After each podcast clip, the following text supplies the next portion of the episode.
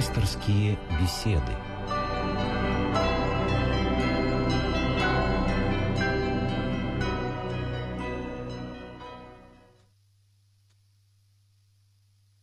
Небольшая задержка. Мы с э, режиссером никак не могли поделить кнопку, которая включает микрофон. Добрый вечер. В эфире еженедельная программа из цикла «Мир. Человек. Слово». И наш пастор сегодня священник Георгий Климов. Отец Георгий, здравствуйте. Добрый вечер. Наша тема сегодня – основа народной силы. Мы, как всегда, ждем ваших звонков. Может быть, вы поделитесь с нами своим мнением по, по этому поводу. А московский телефон, как всегда, 956 15 14, код Москвы 495. thank you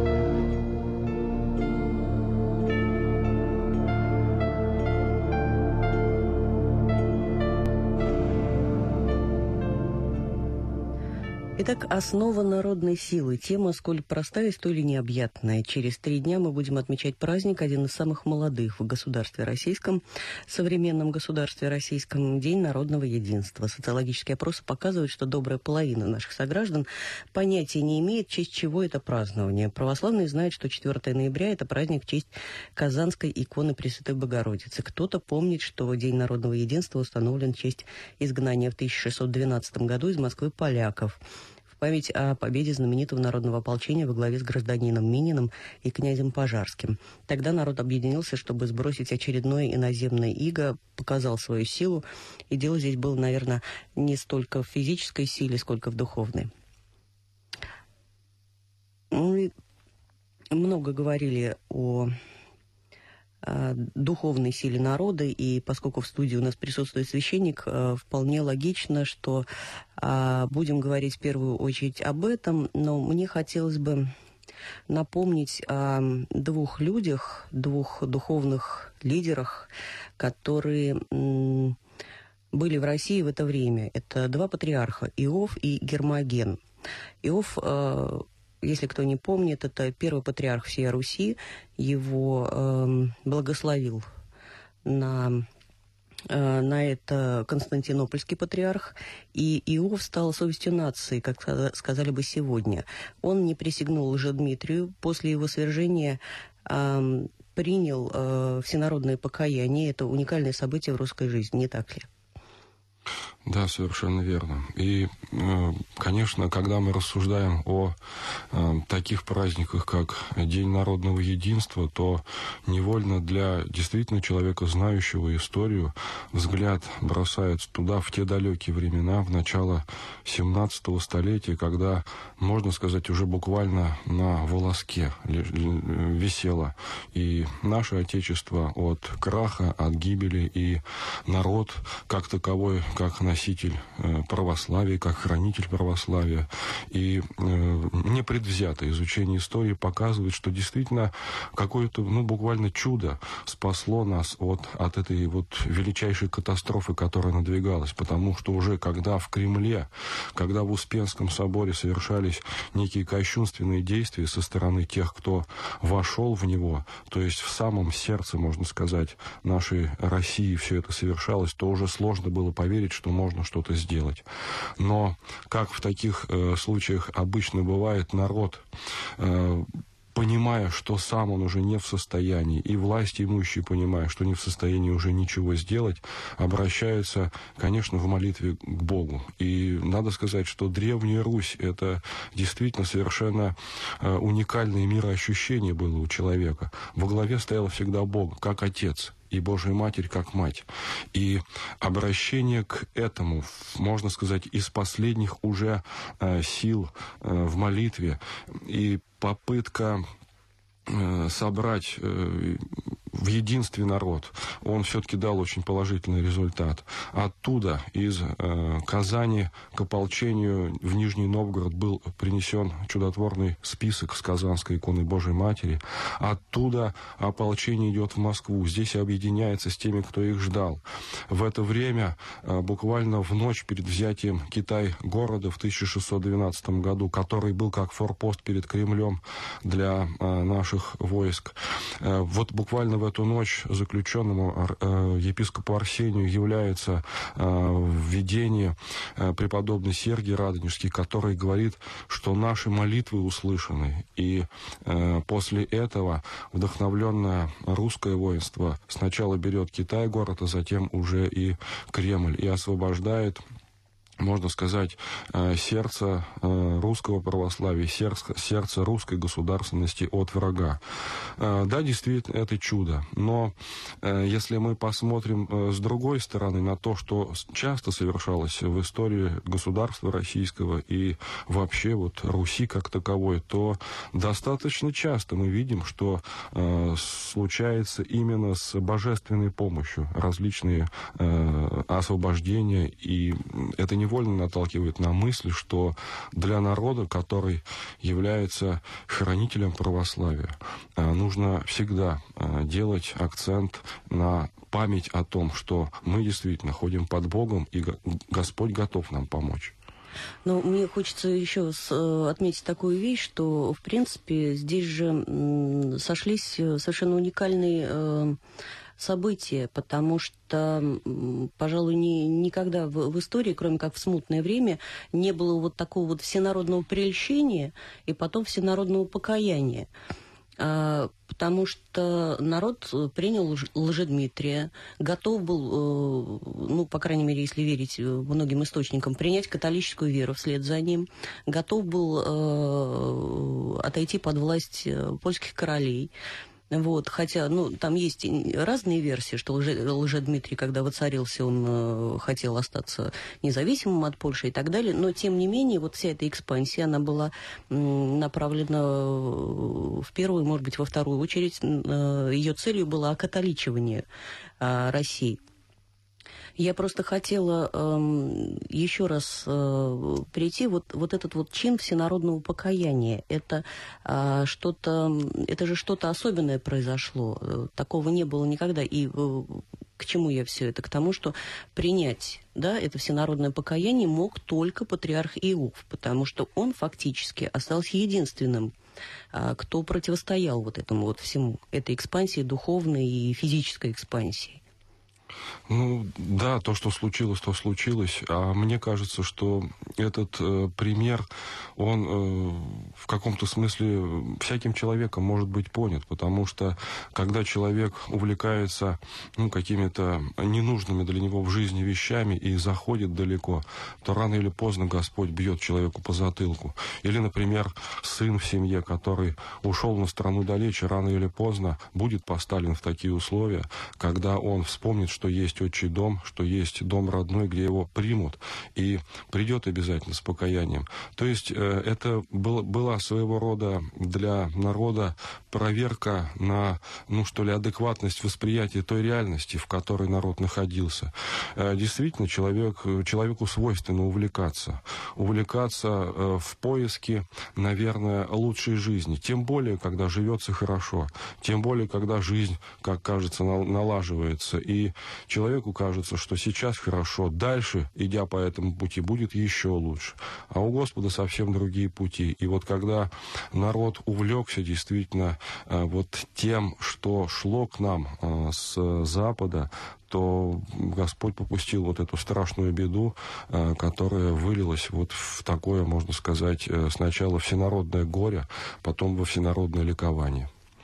Ну, смутное время, это же, ну, оно там так и названо, э, но оно породило и разобщенность нации, потому что в нищете всегда люди ищут э, виноватого, вот, и готовы поступиться очень многими вещами, в том числе национальной независимостью или просто свободой собственной личной, ради, ради сытости, ради э, предсказуемости, стабильности – да, совершенно верно. Это очень серьезная проблема, которая была, наверное, во все времена. Она и сейчас и присутствует. будет, да, на данный момент, конечно. И э, мы тут, наверное, должны, ну, опять же, или к истории обратиться, к истории э, бытия народа, в том числе и нашего русского народа, или же, э, ну, попытаться предположить, э, проанализировав современную ситуацию, в каком э, состоянии мы сейчас находимся. Э, с точки зрения, можно может быть, духовной, э, я бы хотел сказать о чем? Что да, действительно, многие сейчас э, тянутся к той стабильности, к той, ну, что ли, предсказуемости, о которой вы говорите, которая бы как, ну, некий залог их будущего успеха могла бы им действительно этот успех гарантировать. Но если мы посмотрим на себя как на носителей образа Божия, наверное, многие думают, что опять батюшка читает проповеди, но все же, мне хотелось бы сказать, что одно, одно из основных свойств человека как, как таковой – это умение радоваться.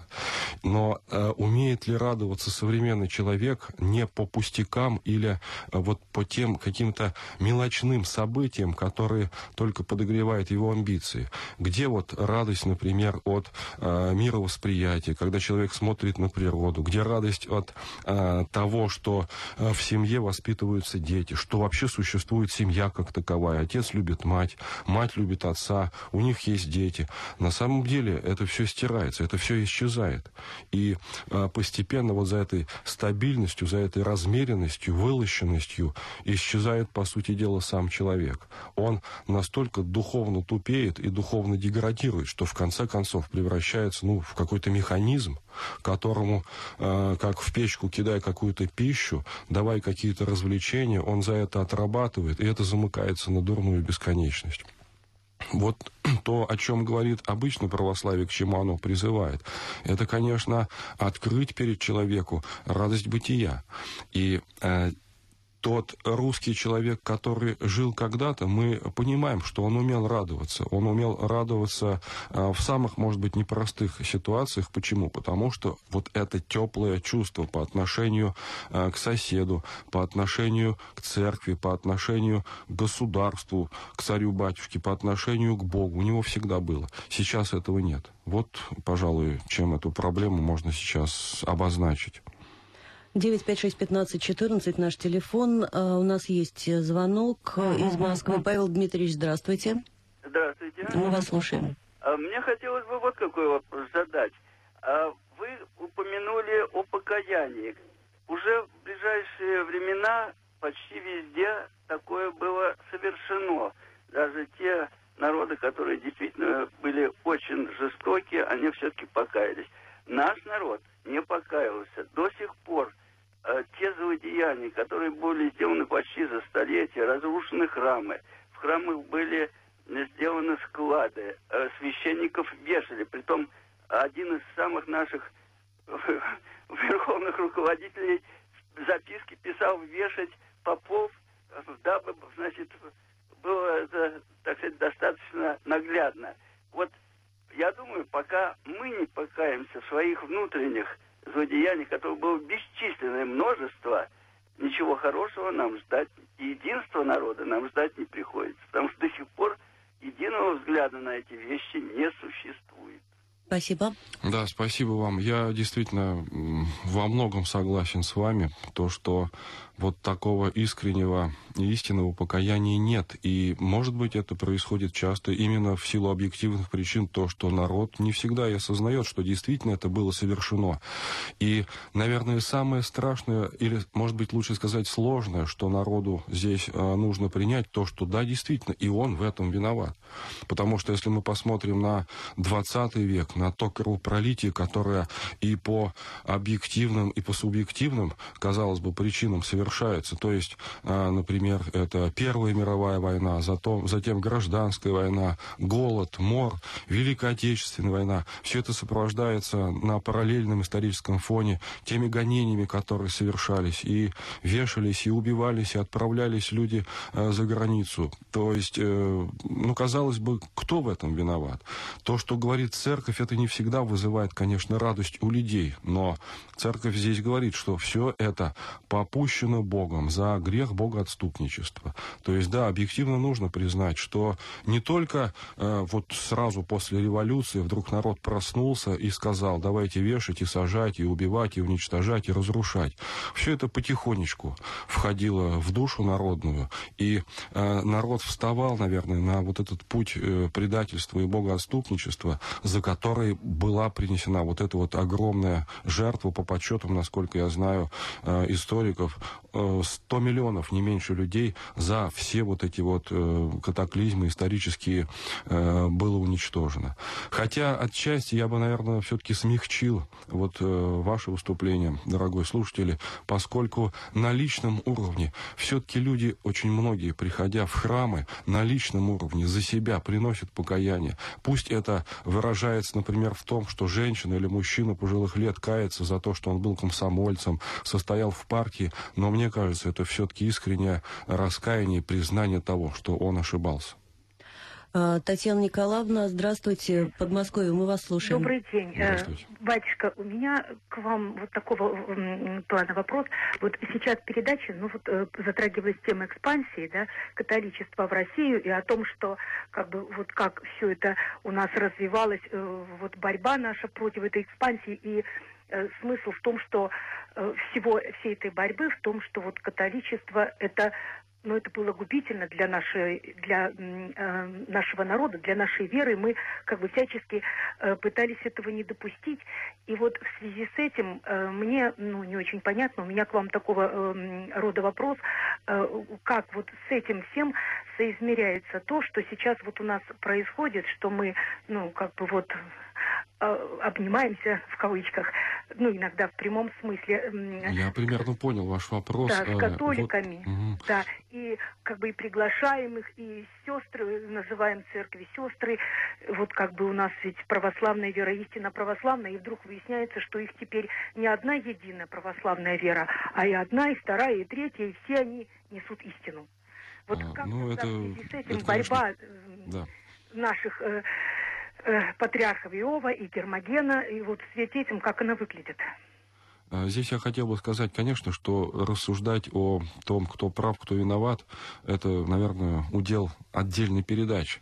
Но относительно вот того, что вы сказали, тогда это враги, сейчас мы с ними обнимаемся. Ну что тут можно сказать? Просто вот в том историческом проявлении, которое совершалось именно в начале э, 17 столетия, то, что было у нас э, на Руси, когда пришли, как их называли, шляхтичи, которые были достаточно агрессивно настроены против э, Э, нас э, в силу того, что мы всегда с ними граничили, в каком-то, может быть, смысле притесняли, то вот то, как проявилось тогда, это не значит, что должно быть распространено абсолютно на всех католиков и на все времена. Вот, э, вот что здесь я, пожалуй, мог бы сказать. И это даже выражалось в том, что в православии из католичества тогда, в начале 17 столетия, и сейчас принимали по-разному. То есть церковь, э, а лучше сказать не церковь, а общество, оно э, вот с, с течением времени в исторической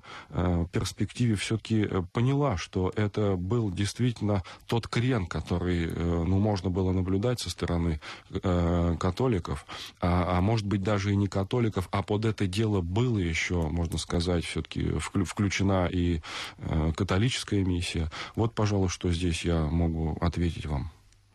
956-15-14, наш телефон. Вера Петровна из Химок, здравствуйте. Здравствуйте. Добрый вечер. Говорите, пожалуйста. Добрый вечер. Вы меня извините, я не знаю, кто у вас в гостях, да? Но Отец Георгий. Меня... Алло. Отец Георгий. Отец Георгий, да? Да, да. Я женщина уже в возрасте, мне много лет. Но меня вот, я выросла при советской власти, правда. Но должна я вам вот что сказать. Меня бесит все время уже, почему мы должны каяться перед всеми? Почему перед нами никто не кается?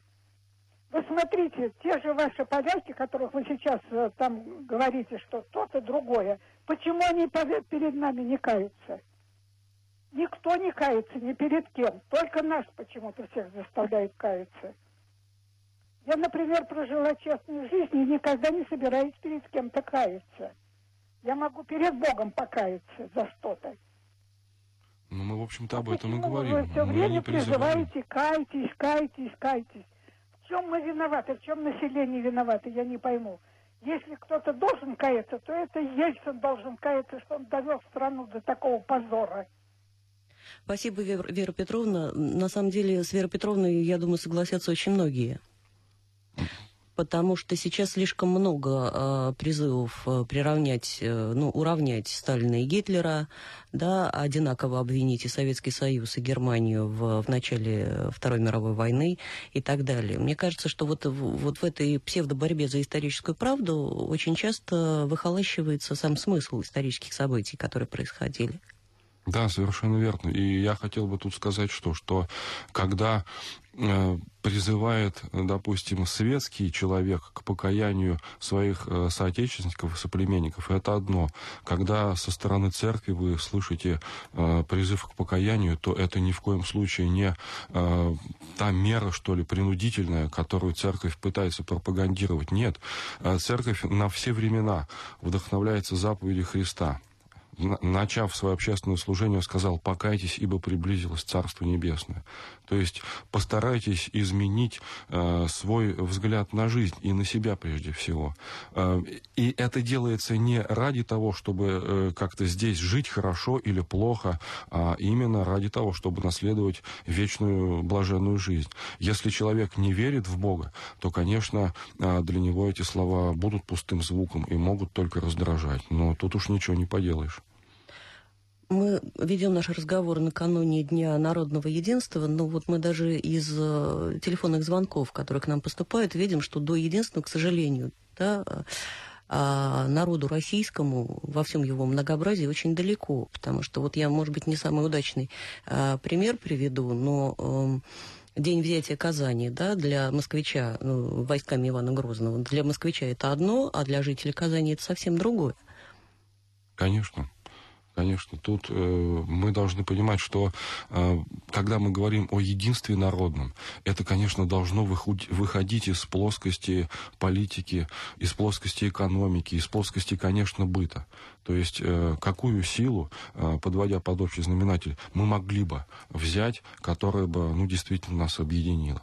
Это, конечно, очень непростой вопрос. И если мы посмотрим, как э, спорят политики или кто-то еще о той вот пресловутой национальной идее, и как это сложно э, увязать, и чем обычно заканчиваются споры, мы понимаем, что на данный момент это может быть та, ну что ли, запредельная для нас идея, к которой мы можем только стремиться, и в попытке достигнуть ее можем как-то объединиться но то, что это когда-то будет, возможно, очень сложно предположить. И мне кажется, это связано с тем, что, а, попросту говоря, когда мы говорим о а, вот той, ну что ли, национальной идее или еще о чем-то, по сути дела, под этим а, в основу этого мы кладем, опять же, попытку построить рай на земле. Но этого не может быть, потому что мир возле лежит, и никакого рая здесь быть не может. А если этого быть не может, то и пытаться Э, выстроить какую-то идею, которая бы нас всех объединила, очень сложно. Ну... Мне кажется, что здесь э, самый надежный выход э, к тому народному единству, которое ну, действительно может наблюдаться, это работа каждого человека лично над самим собой и над своим сердцем. То есть, если человек пытается сделать так, чтобы в его жизни появился какой-то свет, любовь и тепло, то, конечно, он в попытке этого достичь обязательно этот свет, любовь и тепло прольет и на прочих людей. Причем неважно, какой они там национальности, конфессии, крещенные они или не крещенные. А если человек замыкается на себе, опять же, неважно, кто он, православный или атеист, замыкается на себе и делает все, чтобы ему было хорошо, а то, что будет с другим, ему все равно, то это все будет, конечно, валиться в кривь и в рось. И никак никогда ничего мы здесь не сможем достичь. Ну, вот мы начали говорить о, о национальной идее. Э, в, в царской России был, э, было что-то вроде национальной идеи православие, самодержавие и народность. А в современной ситуации мы э, этот лозунг не можем взять хотя бы потому, что самодержавие Конечно. уже нет и, и, и быть, видимо, не может, по крайней мере, вот в словарном его да. понимании. Эта идея, как вы думаете, она сможет выкристаллизоваться? Потому что у меня, вот, честно говоря, э, меня пугает такая вещь, что наш народ, э, он, э, по крайней мере, мне так кажется, способен консолидироваться, сплотиться, стать по-настоящему единым только в случае, когда нам угрожает некий внешний враг. То есть Ну, я э, думаю, что это да. было и в 612 году, Совершенно в верно. 812 и в 41 Другому история нас абсолютно, как мне кажется, ничему не учит. Абсолютно ничему. То есть это, да, извне сигнал поступаемый, э, который можно, вот с точки зрения э, верующего человека, назвать действительно тем, ну что ли, той судьбой, тем искушением, которое Господь посылает ради того, чтобы человек очистился, чтобы человек встряхнулся, проснулся, пришел в себя и в конце концов сказал, как плохо мне сейчас и может быть еще хуже. Я заботился о том, чтобы все-таки стало как-то получше, посветлей, вот в борьбе за вот эту общую возможность э, существования со всеми вместе, конечно. Э, Видимо, уже последний телефонный звонок. Наше время истекает неумолимо. Ирина из Москвы, здравствуйте, мы вас слушаем. Да, здравствуйте, добрый вечер. У вечер. меня четкий вопрос. Можно ли объединять нацию на двойных стандартах и на неправде? Вы только что сами сказали, что почти 100 миллионов э, нашего населения уничтожили коммунисты с их коммунистической идеей. Как может быть до сих пор, что у нас в парламенте официально называется партия коммунистической партией? Возможно ли, чтобы в Германии была фашистская партия, которая официально была бы в парламенте? Это чудовищные стандарты двойные, которые порождают разброд в умах, и объединить нацию на этой лжи нельзя. Здесь я хотел бы вас поправить. Я не сказал, что коммунистическая партия уничтожила 100 миллионов человек. Я сказал, что по попущению Божию за 20 век, за Первую мировую войну, гражданскую войну и так далее, и так далее, было уничтожено такое количество людей, и это была принесена жертва за грех богоотступничества. Конечно, тут приложили руки очень многие, те, кто мог приложить. Вот что я бы здесь хотел поправить. А, в общем-то, по существу я с вами согласен, что если уж мы э, все понимаем и у нас глаза открыты, то нужно, наверное, договариваться о терминах чтобы все было ясно и все было просто. Я тоже согласна, что партия, которая считает себя которая считает себя преемницей, преемницей КПСС, не, не может говорить о том, что э, они православные люди. Э, То есть, если, либо вы преемники КПСС, либо вы православные. Вот. И мне здесь, э, честно говоря, всегда это коробило. К сожалению, минута всего у нас осталась до конца эфира я должна сказать, что через неделю тема пасторских бесед будет «Церковь и армия» в памяти о святом Дмитрии Солунском. И еще одно объявление. Наша программа сотрудничает с интернет-порталом «Богослов.ру». Там вы найдете отрывки из пасторских бесед, ответы священников на наиболее частые вопросы. Тема у нас, конечно, была сегодня необъятная. Я надеюсь, что мы к ней еще когда-нибудь вернемся. До свидания. Всего доброго.